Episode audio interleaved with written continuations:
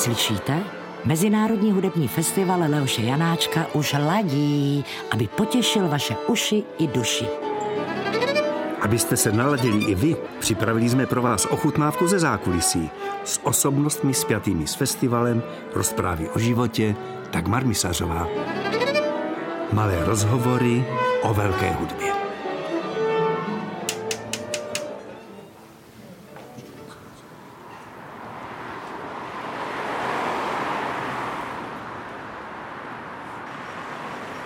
Pro malé rozhovory o velké hudbě jsem si tentokrát zašla na Českobratrskou ulici v Ostravě na Janáčkovu konzervatoř. Pěkně zdravím, Sonio, dobrý den. Dobrý den. Kdo tady tu vaši konzervatoř hlídá?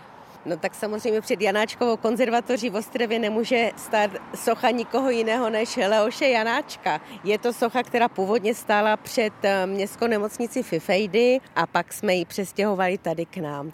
Ale je to velmi hlučná ulice, to není slyšet dovnitř?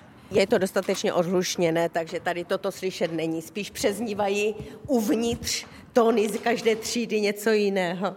Sonio, jak dlouho se znáte s Ostravskou konzervatoří? Hodně dlouho, to už je od roku 1977, kdy jsem začala tady studovat experimentální třídu při konzervatoři. To byla třída pro talentované děti. Přivedla mě do ní moje paní učitelka Miriam Novotná z Lidové školy umění pak jsem začala řádně studovat od prvního ročníku Ostravskou konzervatoř ve třídě pana profesora Zdeňka Duchoslava. To byl vlastně takový můj táta druhý. No a pak jsem absolvovala s Janáčkovou filharmonii Ostrava. Pak jsem začala studovat na Vysoké škole muzických umění v Bratislavě a kruh se uzavřel. Po studiích jsem se vrátila zpátky a znovu jsem začala pracovat už jako pedagog na konzervatoři v Ostravě. A všechno jaksi pod záštitou té tvrdé sebevědomé palice Leoše Janáčka. Ano, můžeme to tak říct. Toto je škola, ve které rozhodně ticho není. Bývá to ticho velice sporadicky. Tady se ozývá buď zpěv, nebo nějaký nástroj, nebo nějaké herecké etidy a samozřejmě i tanec. Zvonek Samozřejmě zní trošičku jinak, chtěli jsme, aby byl přece jenom trošku umělecky zabarven. Co tam slyšíme? Nějaký xylofonek nebo něco takového a vždycky říkáme z legrace, že si střídají pánové na bicím oddělení každých 45 minut, kdo ten zvonek zahraje. Sonio, jste také koncertní klavíristkou. Proč to u vás ten klavír vyhrál? Protože na klavír hrála moje maminka, takže ten klavír tam už stál a tak jsem začala na něj hrát. Janovačkova konzervatoř a také Mezinárodní hudební festival Leoše Janáčka jsou už dlouhá léta propojení. Tady máte takovou tabuli, je zde napsáno studovali u nás. Ano, třeba Petr Altrichter, obrovská dirigentská osobnost. Krásný muž, pořád je to fešák. Richard Krajčo tady je, zpěvák a herec, Patrik Děrgel, Boris Urbánek, velká osobnost jazzové hudby. Když se posuneme dál, tak vidíme Hanu Fialovou, nositelka tálie, známá právě z té naší muzikálové scény a je nejen naše absolventka, ale i pedagožka. Je se vrátila naše, zpátky vrátila na svou alma mater, stejně jako vy. Přesně tak. Můžeme z dalších jmenovat Veroniku Holbovou rovnou, vynikající pěvkyni Ostravského divadla divadla, klavíristy jako je Ivo Kahánek, Martin Kasík, Marek Kozák, Jan Martiník, operní pěvec, takže to je celá řada osobností. Vyniká taky mezi nimi i Tomáš Kačo, ten je známý tím, že se dostal až na Berkeley College do Bostonu, studoval u nás klasickou hudbu, čili klasický klavír, pak studoval AMO v Praze a dokonce hrál v Carnegie Hall, teď myslím, že je v Los Angeles. Tuším, že to byl rok 2004, kdy jste převzala ředitelské žezlo od pana skladatele a také báječného pedagoga pana Milana Báchorka. Tak když... absolventa konzervatoře, ano. ano. A když se díváte teď na ty absolventy ano. vaší školy, na ty velké talenty, které znáte velmi dobře a intimně, protože muzika, tanec, divadlo, to jsou emoce. Tak co to s vámi dělá? Mám obrovskou radost, že ta škola za těch 70 let, které vlastně tento rok slavíme, udělala velký kus práce. Je to práce právě těch osobností, které tady jak učili, tak tady prošly, dětí, které na tom svém talentu zapracovali a prostě tvoří tu historii i to umění tady této školy. Soňo, u nás v Ostravském rozhlase máte řadu koncertních nahrávek, ať už solových nebo s komorními orchestry. Třeba po nahrávání určitě se vyprávěly i nejrůznější vtipy. Znáte nějaký vtip nebo humornou historku o klavíristech? Samozřejmě, že se ty vtipy a historky povídaly a samozřejmě, že jsme se tomu velmi smáli, ale já jsem člověk, který si moc vtipy nepamatuje.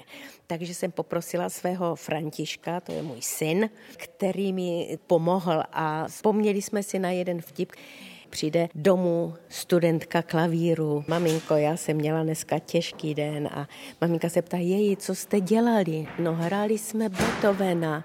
A maminka se zeptá, a kdo vyhrál? Kdo u vás to vyhrává z vašich studentů?